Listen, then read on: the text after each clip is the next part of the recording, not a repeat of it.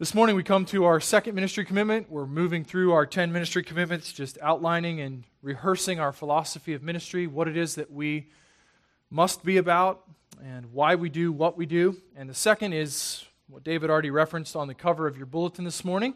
We are committed to God centered worship.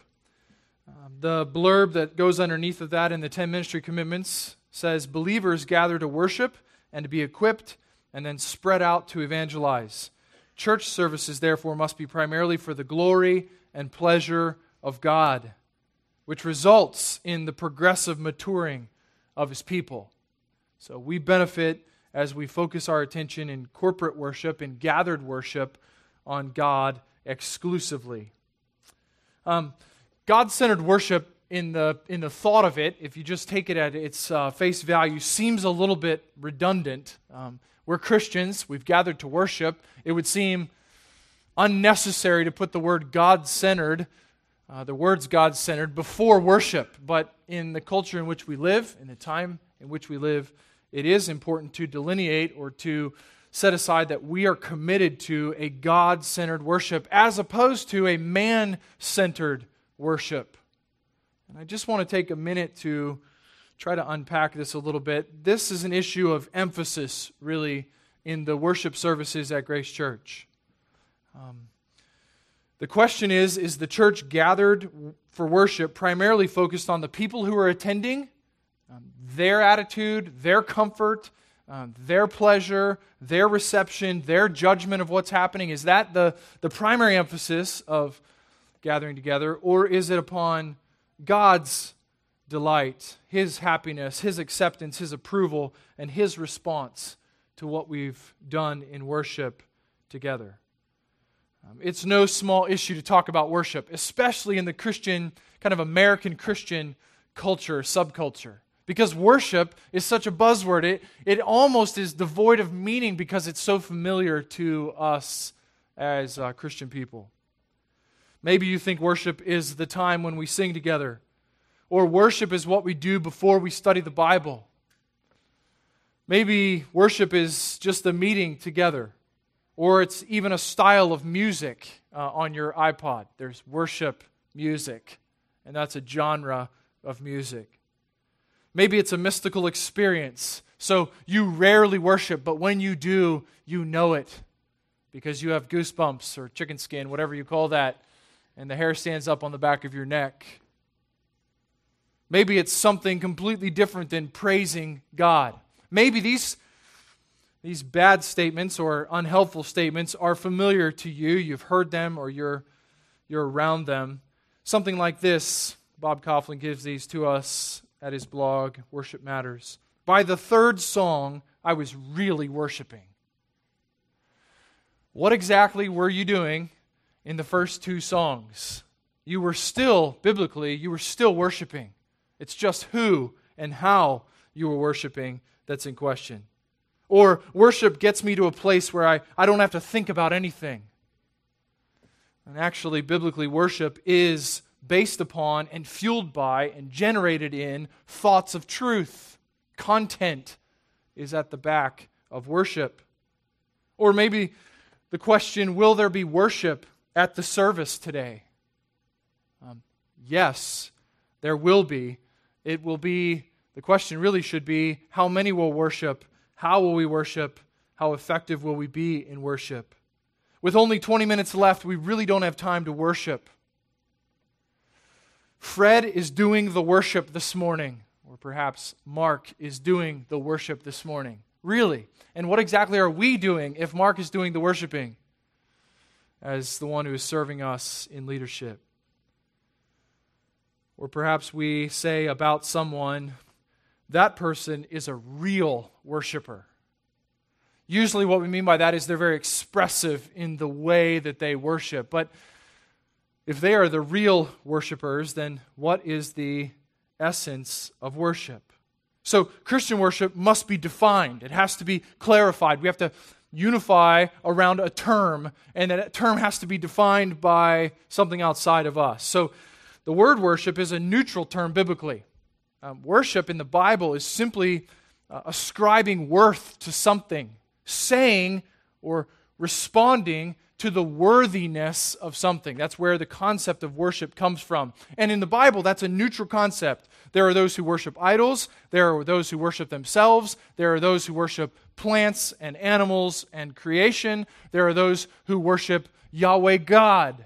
There are those who worship Yahweh God in their own making. You remember a calf that was made, a golden calf. That golden calf was not the God golden calf. It was to be a representative in their own making of Yahweh, something to look at while they worshiped. So, worship is a neutral concept, and it is the object that defines it. Does that make sense? Neutral in the sense of what's connected to the worship, where the worship goes, is what defines the worship. So, for our purposes this morning, our question is what is Christian worship? What is biblical worship? What is godly worship? And let me lean on a couple of, or several men who are much my senior and wiser. Warren Wiersbe says worship is the believer's response of all that they are mind, emotions, will, and body to what God is and says and does. Worship is the believer's response of all that they are mind, emotion, will, and body to what God is and says and does. Bob Kauflin says Christian worship is the response of God's redeemed people to his self revelation that exalts God's glory in Christ in our minds, affections, and wills in the power of the Holy Spirit. Christian worship is the response of God's redeemed people to his self revelation that exalts God's glory in Christ, in our minds, affections, and wills, in the power of the Holy Spirit. And John MacArthur, in his little book, True Worship, says worship is honor paid to a superior being. It means to give homage, honor, reverence, respect, adoration, praise, or glory to a superior being. Genuine Christian worship, then, is giving to God what He demands because of who He is and what He has accomplished on behalf of His worshipers. You catch that? Christian worship, Grace Church's worship, when we say we're committed to God centered worship, worship is giving to God what He demands because of who He is and what He has accomplished on behalf of us as worshipers on our behalf. Worship is not getting something, but giving everything to the one great cause for which we exist the glory of God. Now, this is important for us to consider as a church family. Because, as an, an essential quality to our commitments in ministry. This has everything to do with the way we focus our attention, what we anticipate, what we expect from each of our worship gatherings, services, opportunities to serve God in worship. That's why we call it a service. Grace Church is committed to God centered worship because it is for that worship that we were created and redeemed and gathered here in this place. It's why we're here. Not as in why we're here at these moments right now, though that is true as well, but why we're here generally. We were created to worship. God made us to exalt in His glory. Sin ruins that worship. It corrupts it, it twists it, it cuts off access to God and a clear sight line to God. We are blinded, we're dead, we're rebellious twisting our created purpose to our own destruction. Romans chapter 1, verses 18 and following communicate to us. So, then, the big idea this morning, the, the central theme, if you will, for this morning is that true worship or Christian worship of God is always God centered. True worship is always God centered. Therefore, when we, when we do or think or have attitudes within the realm of what we would say is worship. When we are worshiping, but God is not at the center, we are giving false worship. That's a serious consideration for us this morning. Is it valid biblically to say that worship of God is and must be God centered? Is that the expectation of your Bible? And that's ultimately why this topic of God centered worship flows out of the last two weeks of study. If God's authoritative word stands over us as authority, as heavenly words communicated to us to show us us and to show us God and to show us his purposes, then we must respond with this consideration. If the Bible calls us to worship God, we must worship God. And there is a text that I want to draw your attention to this morning, and we're going to focus primarily on one place, and we'll move around our Bibles to uh, round out this topic this morning as we consider God centered worship. So take your New Testaments and turn to Hebrews chapter 12. Hebrews chapter 12, and we'll read verses 28 and 29, and then we'll give our attention to unpacking these verses and consider how they inform us about our worship as we gather together as a people. Hebrews chapter 12, and we'll read just the final two verses of the chapter, verse number 28 and verse number 29.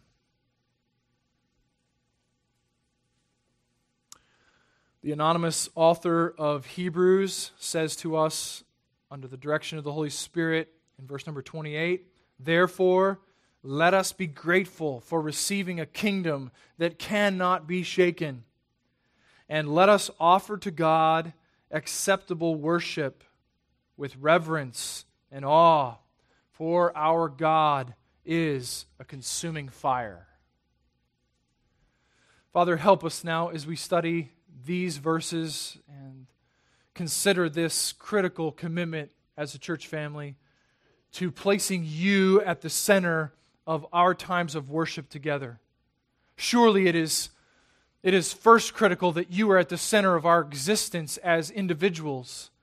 But you have not redeemed us, you have not called us out, you have not adopted us as sons and daughters to live as individuals. You've called us to be plural, to live with the local believers in the local church, to be a part of the spread of your kingdom message, the gospel of Jesus Christ, within our local region, to be equipped and to be ministered to and to minister within, for the sake of your name, our local assembly. And so we ask that you would help us to consider carefully our own lives and the life of our church as a whole as we study these verses this morning we recognize that apart from your Holy Spirit, we cannot understand, we will not understand what you intend for us to grasp from these verses. So we pray that He would quicken us, enlighten us, turn the lights on these texts so that we can see them clearly, convict us where we're sinning, encourage us where there are fruits of His grace in us. And may you be glorified, and may you be central even in our study of God centered worship. And we will praise you for these things in the name of Jesus. Amen. Hebrews chapter 12, verse 28 and 29 is like parachuting into the middle of a forest and then trying to decipher where you are in that forest. Um, we don't know anything about where we are. We don't know what's behind us. We don't know what's coming in front of us. And as much as I would enjoy it and uh, as much as you perhaps would not enjoy it, um, we can't take the time to walk from Hebrews 1 to Hebrews 12 and verse 28. But we can set up a little bit of the context in Hebrews 12 that will open us up to what is the Spirit's intention for our understanding in verse 28 and 29. There's a key word at the front door of verse 28 that helps us in our context. It's therefore, right? And we ought to always ask, why is that therefore positioned in its place? Because therefores in your New Testament, in your Bible, draw you backwards. They run backwards to show you some, some declaration that's been made. The therefore then is the implication that comes from that declaration. So there's some truth before verse 28 that verse 28 is flowing from. So it's a good question. Why do we have a therefore in verse 28? Well, if we go backwards to verse 18, we find the theme that the author of Hebrews is presenting to the Jewish first readers of this letter. Um, basically, in verse number 18 down through verse number 24, the author is trying to make it clear that the Old Covenant and the New Covenant are very distinct. Um, he, he breaks it into mountains, basically Sinai and Zion, the Old Covenant and the New Covenant. The Old Covenant being with Moses at Sinai, when the cloud and the smoke and God reveals and talks to his people through Moses' communication for him, and the New Covenant, which he describes as being mediated by Jesus himself. One is shakable, one is transient, one is temporary and moving, and one is stable, unmoving, unshakable, and eternal.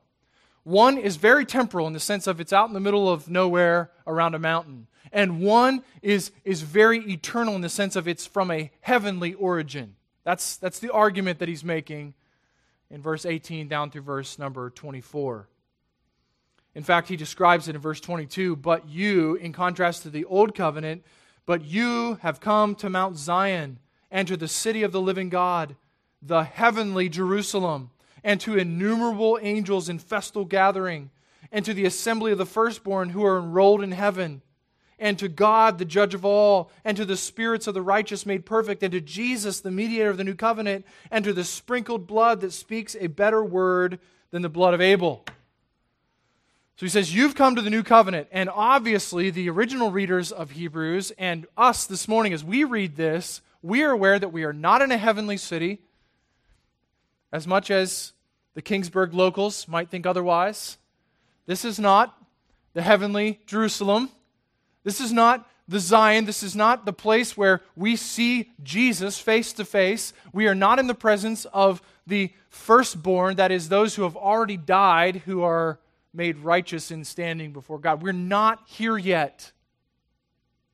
So there's a part of this that is very much anticipating something in the future a new heaven and a new earth, the new Jerusalem that John talks about in his revelation at the end of our New Testament.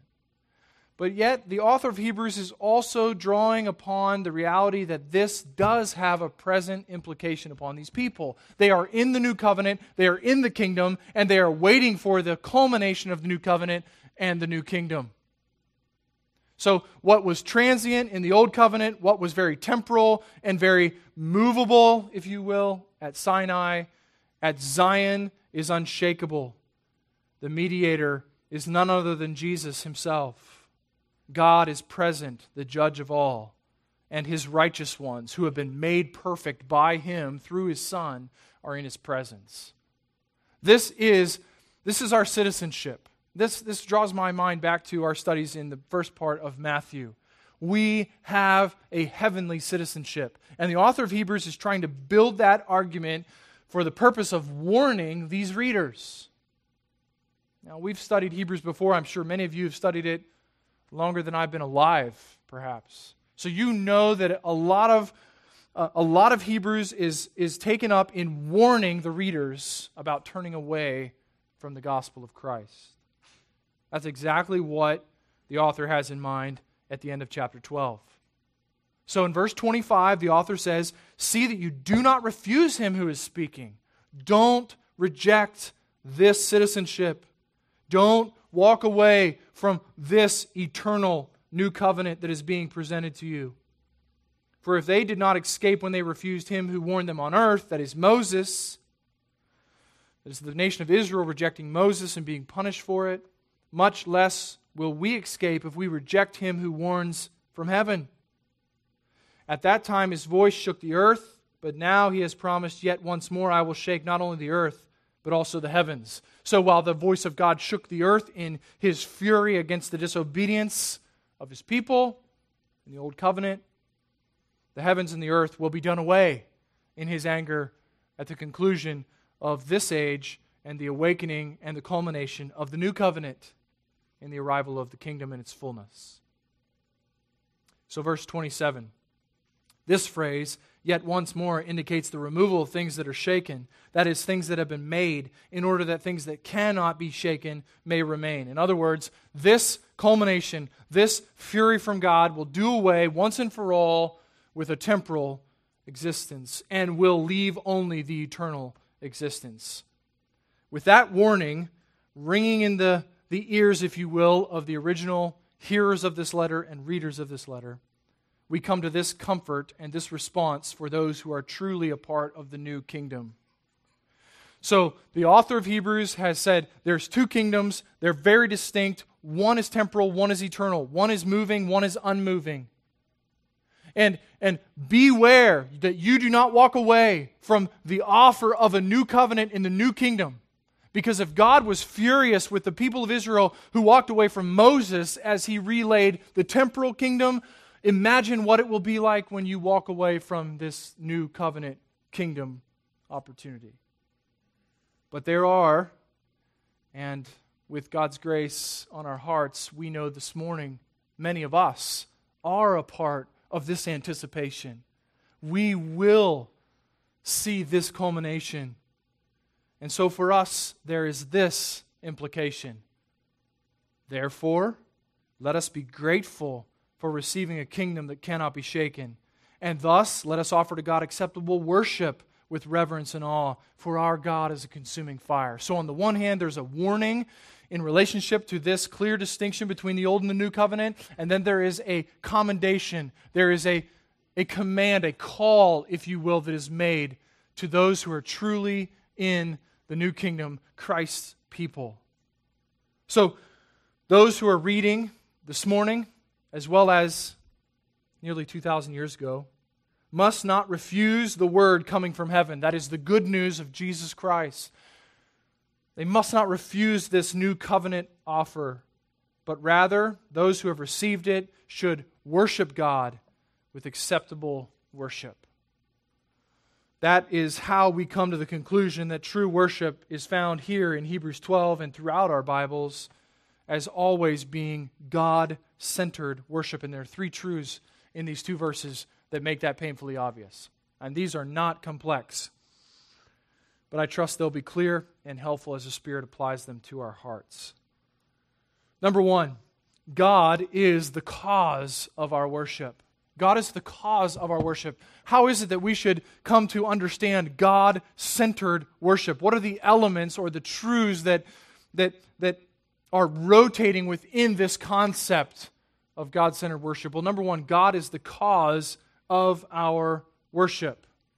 And we find this in the very first part of verse number 30 or verse number 28 rather. Therefore, let us be grateful for receiving a kingdom that cannot be shaken, and thus let us offer to God acceptable worship. Let us be grateful for receiving a kingdom. You see, the, the catalyst here, the fuel, if you will, for the worship of God's people is their recognition, their awareness of what God has given to them, what God has done on their behalf. Our worship together, if it is to be God centered, it will be because we, as the body of Christ, are mindful, reminded, aware of what we have received from God. Now, this is not a past tense idea. In fact, I just stated it as past tense, which is, is unhelpful for our understanding because the ESV has translated this in a very helpful way. Let us be grateful for receiving a kingdom that cannot be shaken. The Greek language has a way of, of giving us some, uh, a verb that keeps on going. The action just keeps extending itself. So the idea is it has a past reality, but it's a present, ongoing situation.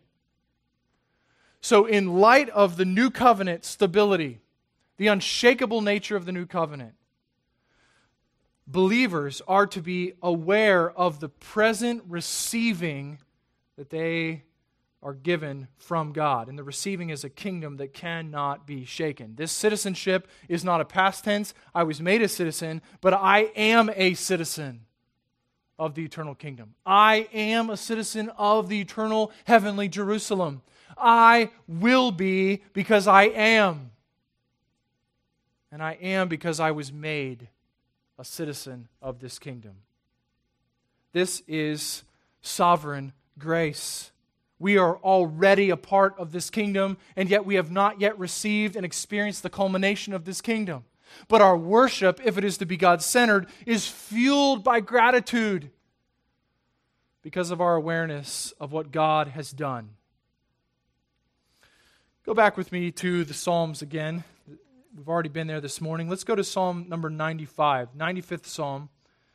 This is, if you're unfamiliar with your Bible, it's back there in the middle of your Bible. If you turn just in the middle, you probably come to Isaiah or Jeremiah, go left, and you'll find the Psalms. It's a songbook of the nation of Israel.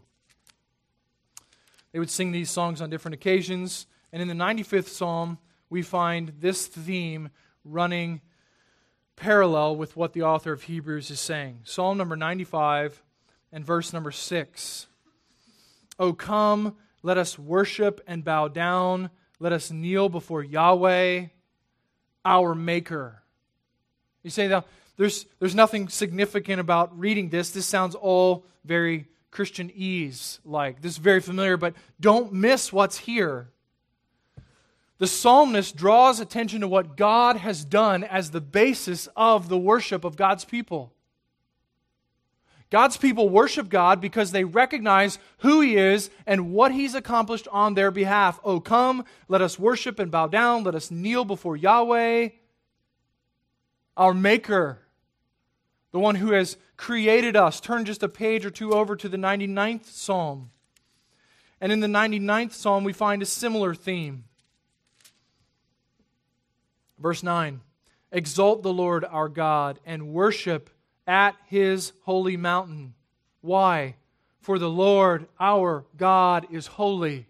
He is our Maker. He is holy. We worship him for who he is as revealed by himself and what he has accomplished.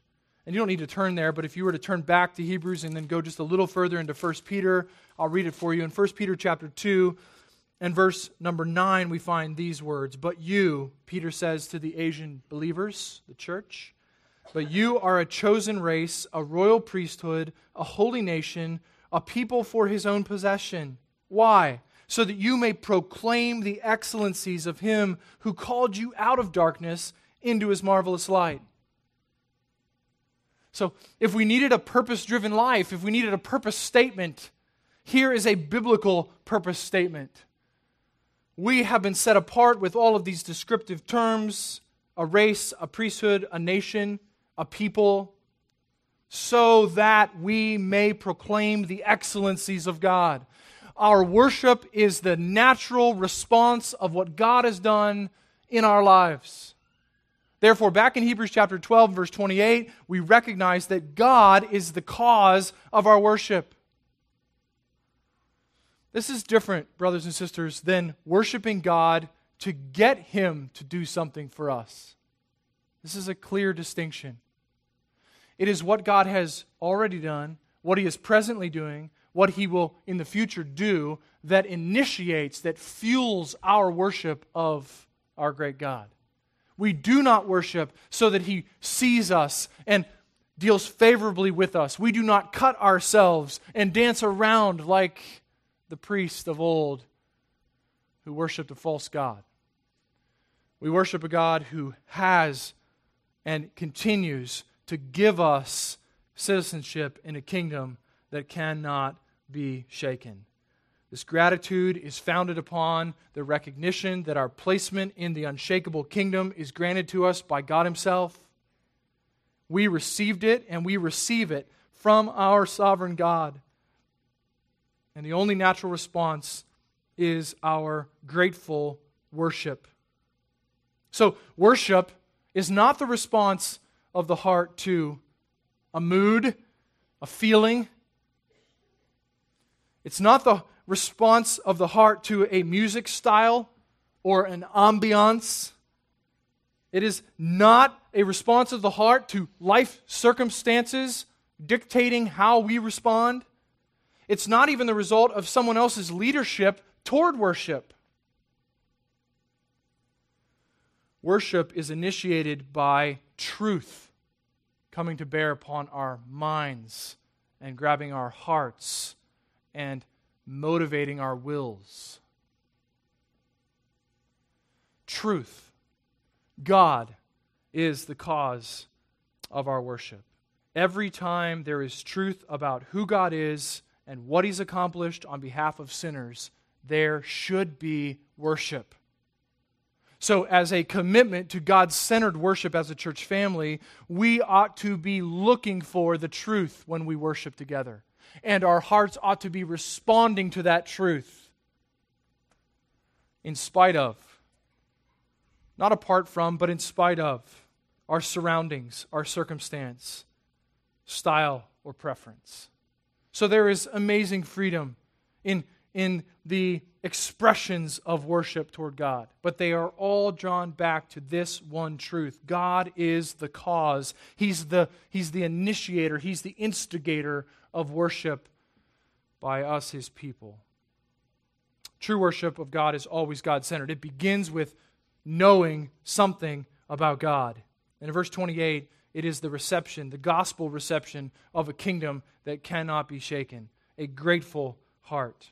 Now, there's a, there's a structure in verse 28. If you go back to Hebrews 12 28, there's a structure there, and flowing out of that grateful heart is the second phrase. So they look parallel, they look like two of the same phrases. In fact, in my translation or my, my copy of the translation, the, the lines are lined up so that the words go right together. Let us, let us. But the second flows from the first. So this grateful heart that recognizes what God has done responds then with this second phrase. And let us offer to God acceptable worship. So, first of all, God is the cause of our worship. Number two, God is the object of our worship. If you want a, a more modern word, in our entertainment saturated culture, he's the audience of our worship. He's the object, he's the audience, he's the one who's receiving what we are giving. Worship is us giving to him what is rightfully his our praise, our adoration, our wonder, our awe. It is to God that we offer acceptable worship. Now, this word worship, maybe you have a different translation and it's translated service. That's because this word shares with it the idea of both worship and activity, service. Concepts are close. I believe the ESV has done a good job looking at the context and made, made the best choice that could be made. Um, in the ESV, 11 out of 21 times it goes with worship, 10 out of 21 times it goes with serve. Here, I think it's right because of the reverence, awe, and the consuming fire that are attached to the end of this concept of worship. This worship flows from gratitude, it's subsequent to doctrine. Truth ignites worship. Fascinatingly enough, in the church today, in the broad evangelical church, if you want to, that's a dangerous category to go into. It is common within some churches, within evangelicalism in our country. There, we'll narrow it down, caveat it a little bit, nuance it. It is common to downplay doctrine for the sake of worship. We don't want to emphasize doctrine, we want to emphasize worship. But what, what we run into as the massive problem with our, with our Bible is that worship is fueled by doctrine. So truth is at the very heart of worship. God is and always must be the object of our worship. Man centered worship is not Christian worship. Man centered worship waters down the word to tickle the ears of the listeners. It is culturally sensitive. It is concerned about the reception of the people hearing it more than of its faithfulness to the author who is listening in as well. Man centered worship in singing sings songs that are primarily emphasizing our situation. How important we are, how blessed we are, how good we've got it, how much God is all about us, rather than focusing our attention on who He is, how great He is, how unworthy we are to know His great character. Man centered prayer is entirely supplication, without adoration, without confession, without recognition of who we're speaking to.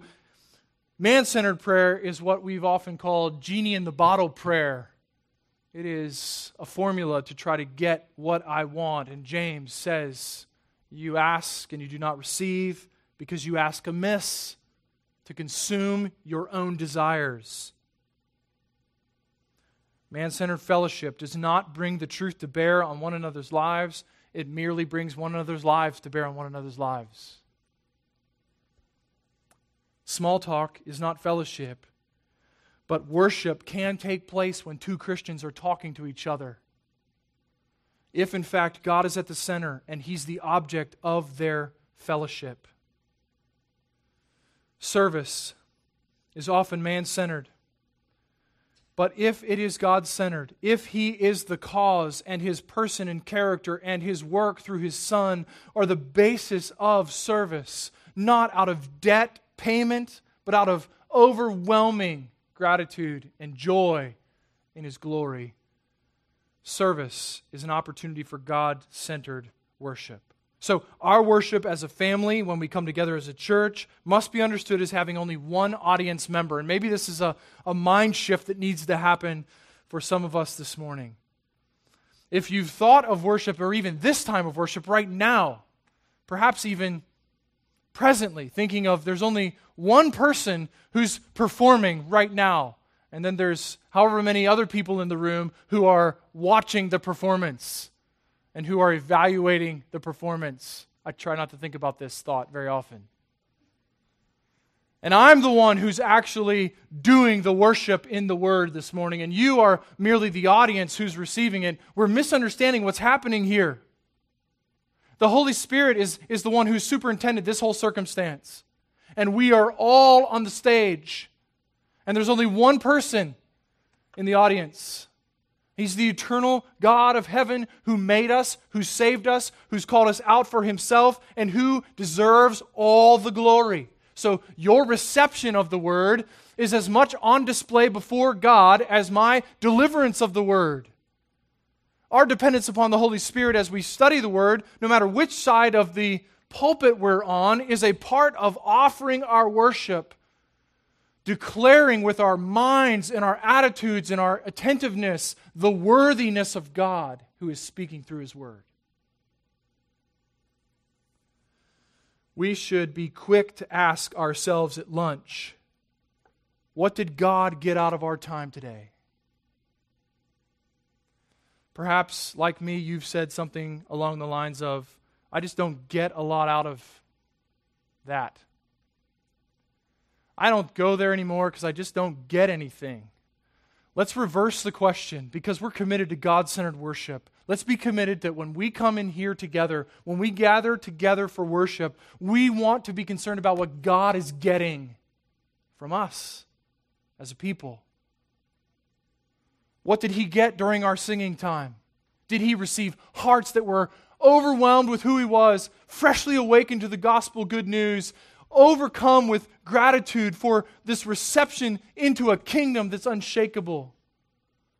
Or did he receive coldness, indifference, going through the motions?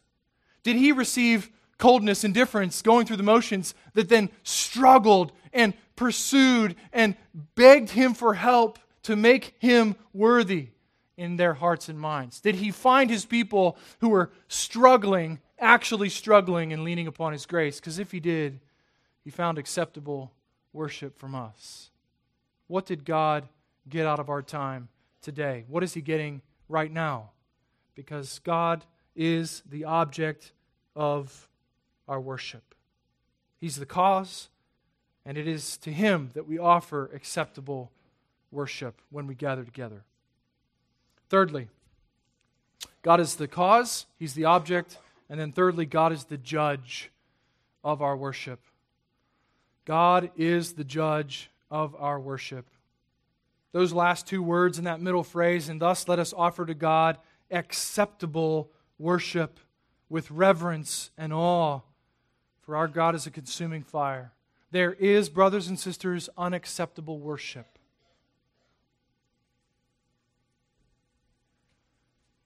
That's a terrifying thought if we believe verse 29 is true.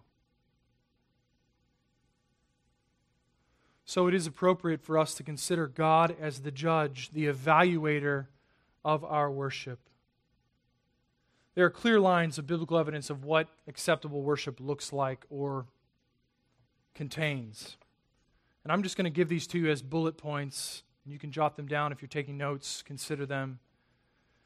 I'll give you a passage with each one to help bring God's word to validate these claims.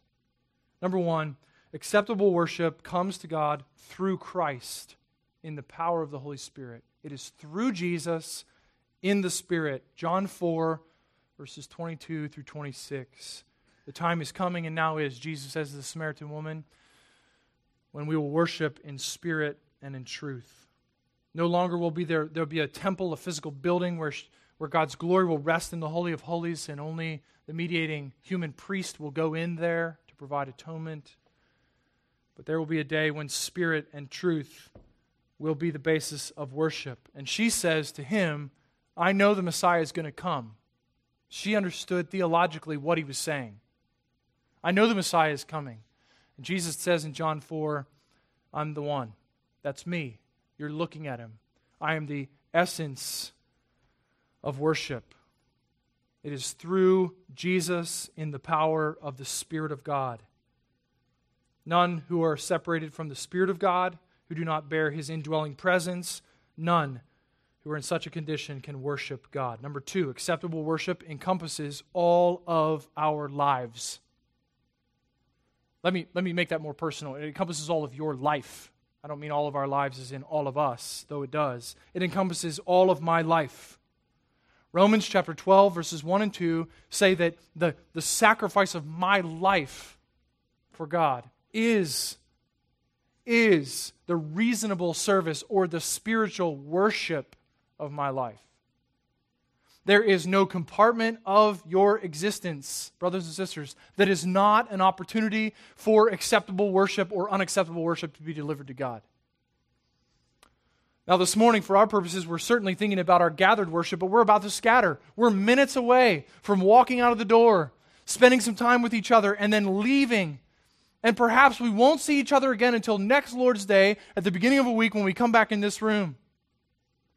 But understand that your worship will not end, and the acceptable nature of it will not cease to be judged by the audience. Because worship that is acceptable encompasses all of life. There is no set time for it, there are just various expressions of it. Peter O'Brien, in his wonderful commentary on Hebrews chapter 12 says to worship or serve God acceptably means that believers regard every aspect of their lives as an expression of their devotion to Him. Christian worship is not limited to prayer and praise in the congregational context. Let me, let me do that on the negative side. Let me bring that over to a negative concept. Acceptable worship is never removed from any component of our lives. There's no component of our lives that is free from the obligation to worship as God's people. So we tend to be compartmentalized in our view of our lives, right? Um, we'll say things like, I just really need some, some me time. I need some time away, or that's my work time, or that's my family time, or that's my church time, or that's my this time, or that time, or this time, or that time. And those are helpful ways to divide out our lives for organizational things. I, I get all that. That's, that's totally reasonable. Um, in fact, I could, I could use some more organization in my life, and maybe that'll help. But there's one theme that ought to run through every single compartment of how you've organized or think about your life, and it is worship.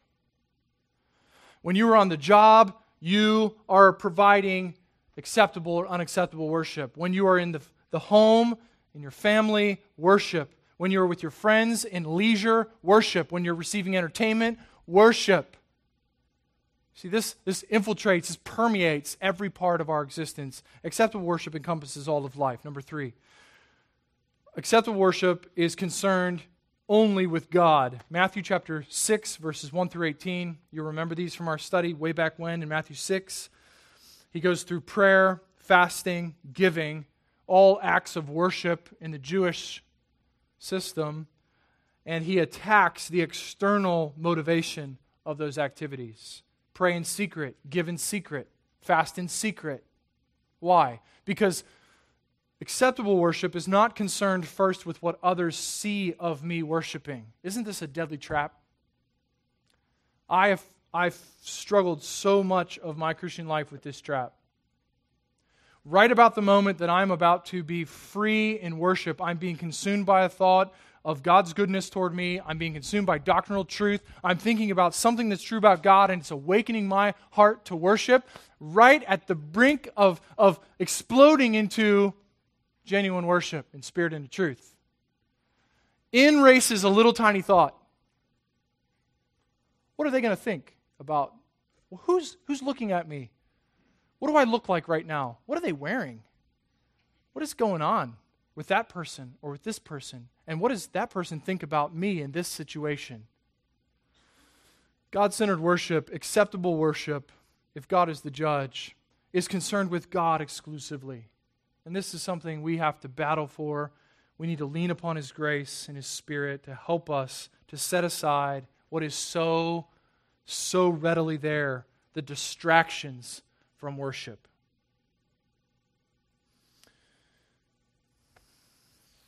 Don't forget the importance of God as the judge of our worship. Notice the descriptive words that are used back in verse number 28. The accompanying attributes of acceptable worship are reverence and awe. Uh, reverence and awe are synonyms in some ways. They kind of they kind of bump into each other. They mean very similar things. Uh, reverent fear, if you will. The word awe is so overused. Um, awesome. Awesome is something that gives awe. Um, it can be a cheeseburger. It can be, you know, the Grand Canyon. Awesome goes the whole spectrum. Um, a basketball shot, that's an awesome shot. Really? Did it inspire awe in you? Here we're called to the highest awe, that is the view and the knowledge of God Himself, with reverence, that is sobriety, seriousness in the presence of our Creator. So much of worship with our culture is just flippant and feel good. It's relaxed, it's casual, it's not aware of its surroundings, it's certainly not aware of its audience. Have you ever been in a situation where the person who was in front was unaware of their audience? It's a devastating thing to watch. If you're like me, you have surrogate nervousness for them. Hello, we're out here. Do you know what you're doing? So much of worship is unaware of the audience, and it leads to a lack of reverence and awe. Brothers and sisters, when we come together as a people, we are coming together before God. Yahweh, who is our creator, who is our sustainer, whose Son is our substitute righteousness, who has provided forgiveness for us, who has made us from enemies to children, who has the power to send our souls to an eternal hell, but whose love has saved us. We don't come into his presence flippantly. We just think we're in his presence flippantly. You can't find anyone in your Bible who has been in the presence of God who has responded flippantly. And yet we say we're in the presence of God on a consistent basis without any effect. Burning bush, Mount Sinai, John's revelation in the presence of God, the transfiguration with the disciples, the glory of God breeds reverence and awe in us. say, why is that? That sounds, that sounds like a more of a funeral than it does a celebration. It's not sadness, and it's not a fear that, that shudders and quakes and hides under the chair. It's an awe and wonder because we recognize that verse 29 is true. Our God is a consuming fire and but for His grace through His Son, we would be the recipients of that fire of His judgment. Don't forget about the Old Testament examples. Let me give these to you because these examples are, are so important for us. Maybe you remember these names um, from your reading even this year Nadab and Abihu in Leviticus chapter 10, verses 1 and 2. They come and on their own terms, they try to bring worship to God and they die. God kills them. Or Korah, Dathan, Abiram, and On. Who also brought their own arrogant, rebellious worship. You remember these men, they rebelled against Moses and Aaron. Moses says, Okay, if you don't think we're of God, show up tomorrow and bring your censers for worship. We'll see who's God's people.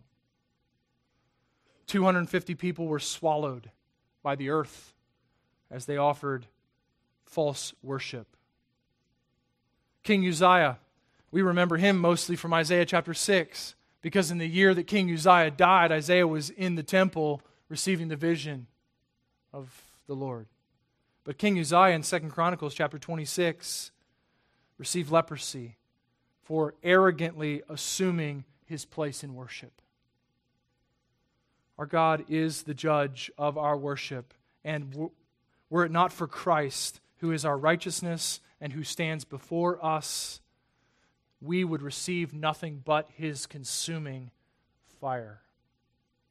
Reverent fear before God's holiness and grandeur is the only acceptable response to his attributes.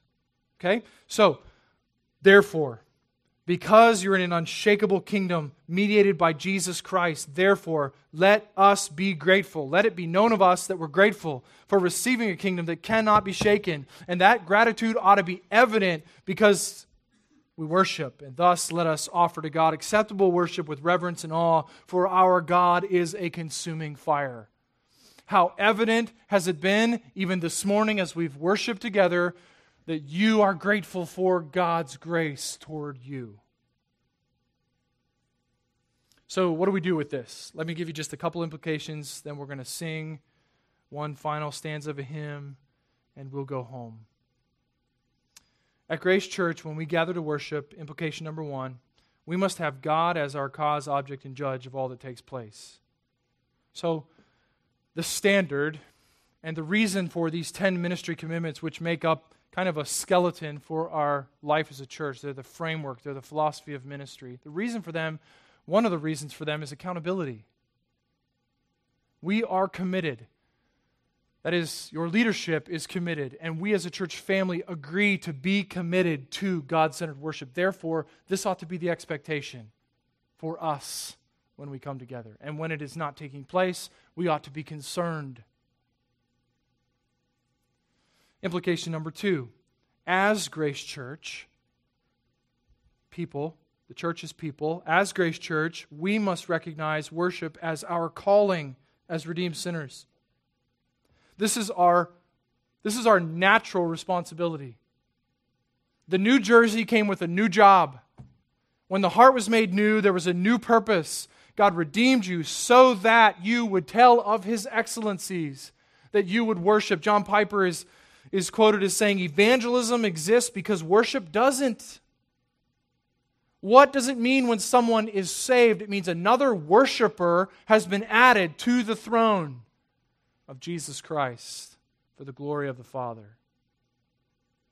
Our lives are to reflect in every aspect the transformation of our heart that produces worship. So, are there compartments of your life where it would be unknowable that you're a worshiper of God?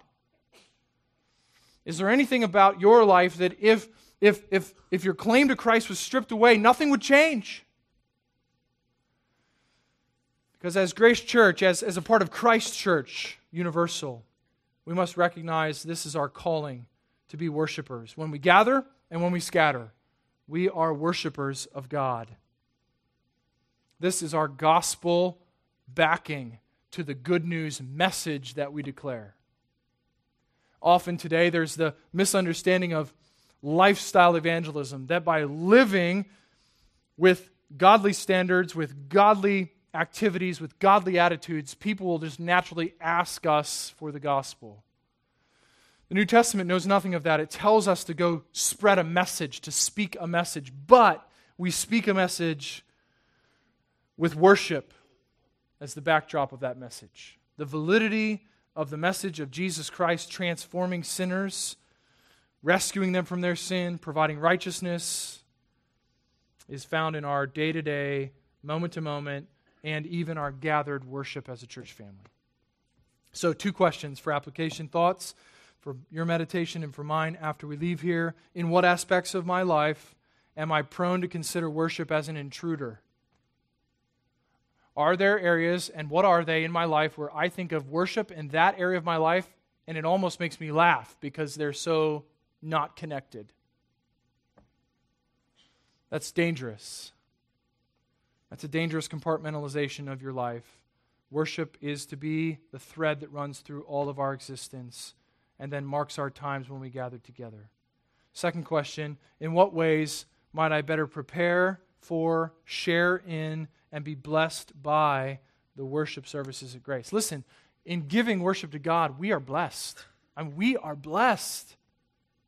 It is better to give than to receive, and in giving we receive. God blesses us. And in our worship together, as our statement says, in our commitment, we mature in Christ. He ministers to us. The Spirit is with us and helping us and guiding us in the truth. And all of those blessings are taking place when we are giving ourselves to God in collected worship. So, how might I better prepare for, share in, and receive the blessing of God centered worship?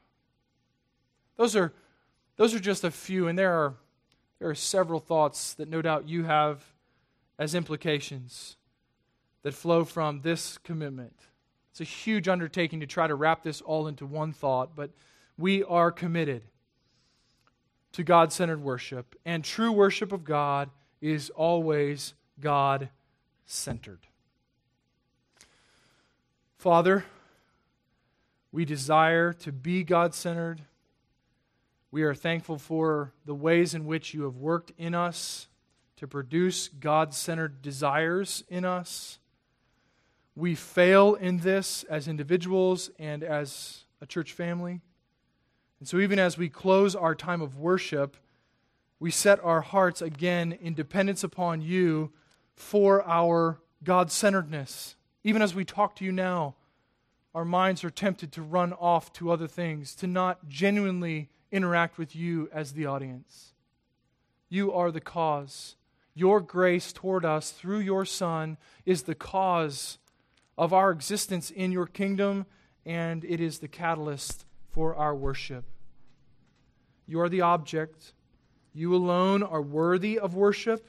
There is none other like you. There is no higher being beyond you. You alone are the object of worship. All other objects are false gods. And you, we confess, are the judge. And we fall upon Christ, who is our righteousness, who cloaks us in himself. And we lean upon his cross that has wiped away the sin debt of our lives.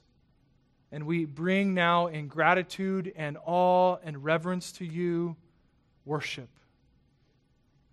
receive our gift of our gratitude and our affections and our obedience in service as acceptable worship, we pray in Christ. Amen.